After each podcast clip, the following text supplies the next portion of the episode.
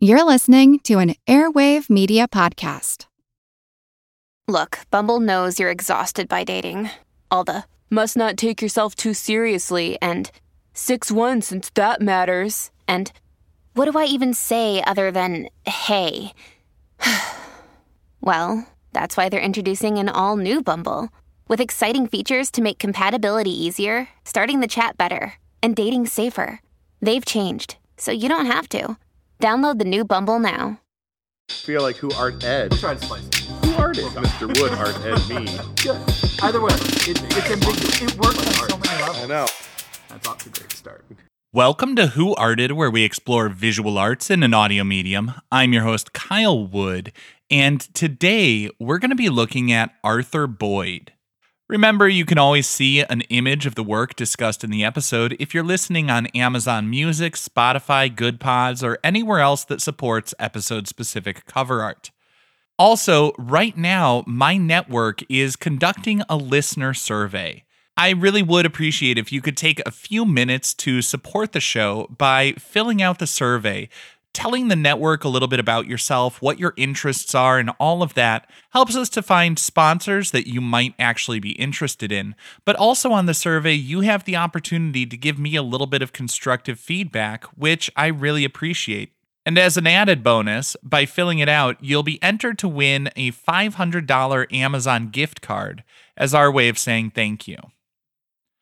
Now, on to the actual topic for today's episode, Arthur Boyd. Arthur Boyd came from an artistic family. His father was a potter, his mother was a painter. He grew up in Murrumbina, Melbourne, and his home life sounds very nice. His parents gave him a lot of space to explore and experiment. Sounds like what we might call free-range parenting today. He developed an interest in painting, and he taught himself quite a bit just through experimentation. While he's generally considered to have been mostly self-taught, he did actually have some formal classes in art. He studied at the National Gallery School from 1935 to 1936.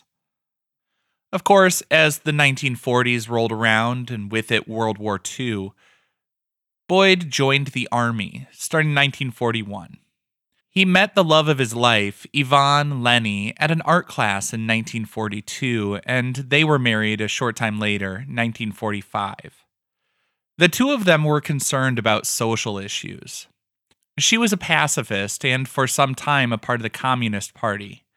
Boyd shared a number of her inclinations with regard to social justice, but he wasn't that active in politics. He focused on painting and specifically trying to make works that would raise ethical concerns, such as how people were treated with the in-groups and out-groups. He did a series of paintings on, it's referred to often as the Bride series, where he focused on his subject as being a mixed-race figure and talking about how, that figure was rejected by the white community as well as the indigenous community, and that issue of how people are treating other people based on those superficial qualities. He was also really interested in trying to portray the futility of war as somebody who saw it firsthand.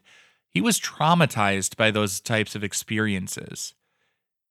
Another common strain in his work was the paradoxical sort of beauty and fragility of nature, along with its sometimes devastating power.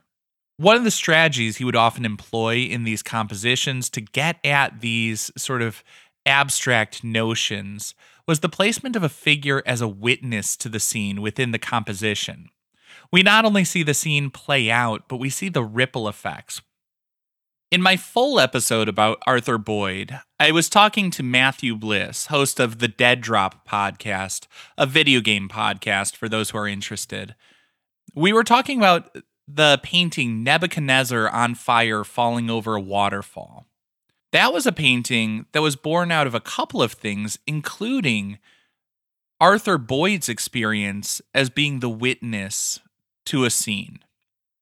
Now, he obviously did not witness Nebuchadnezzar. Nebuchadnezzar was the biblical figure from the book of Daniel. Basically, the short version of that story is Nebuchadnezzar was sort of full of himself, and he was the villain of the piece. And he was punished, sent off into the wilderness, where he essentially lived like a beast and became almost inhuman. It describes him as, you know, having his fingernails go out like claws of a bird and stuff like that. He essentially becomes part man and part beast in isolation in the wilderness.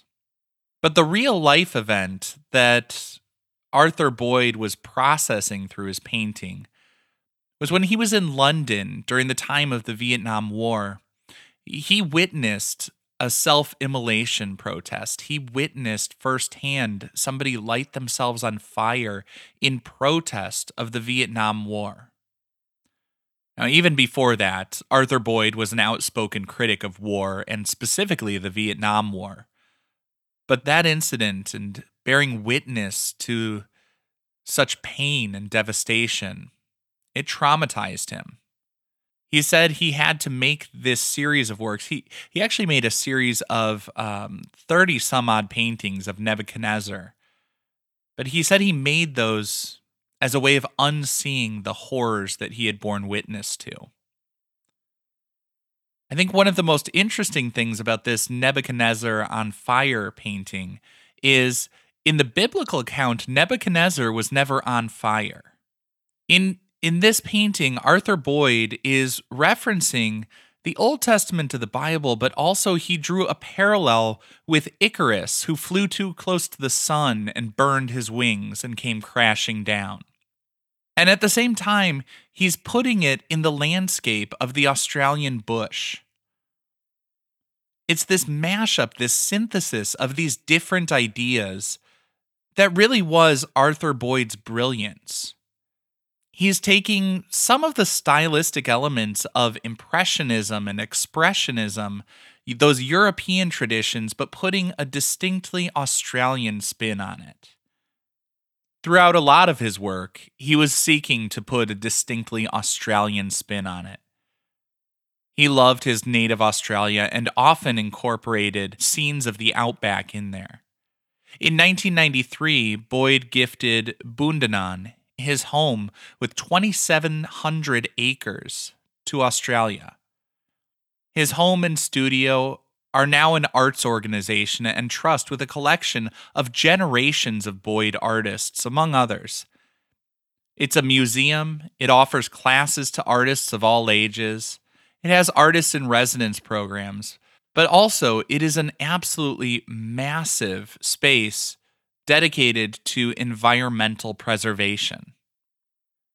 And I think that's the ultimate legacy of Boyd. In his paintings, he drew inspiration from mythology, from his religion, and from his firsthand experiences. He used his painting as a means of almost therapy, but also communicating his ideas and his vision and his passion for social justice, environmentalism, and all of that. And I think that's why it's so beautiful and fitting and perfect that he gave not only his paintings, but his studio, his home. He gave everything he had to not only preserve a bit of the environment, but also to make the world just a little bit better for the generations to come. This concludes this week's episode of Who ARTed, part of the Airwave Media Podcast Network. If you found this tolerable, please leave a rating or review on your favorite podcast app. You can find images of the work being discussed this week and every week on social media at Who ARTed Podcast on Twitter, Instagram, and TikTok, and of course on the website whoartedpodcast.com. Podcast done.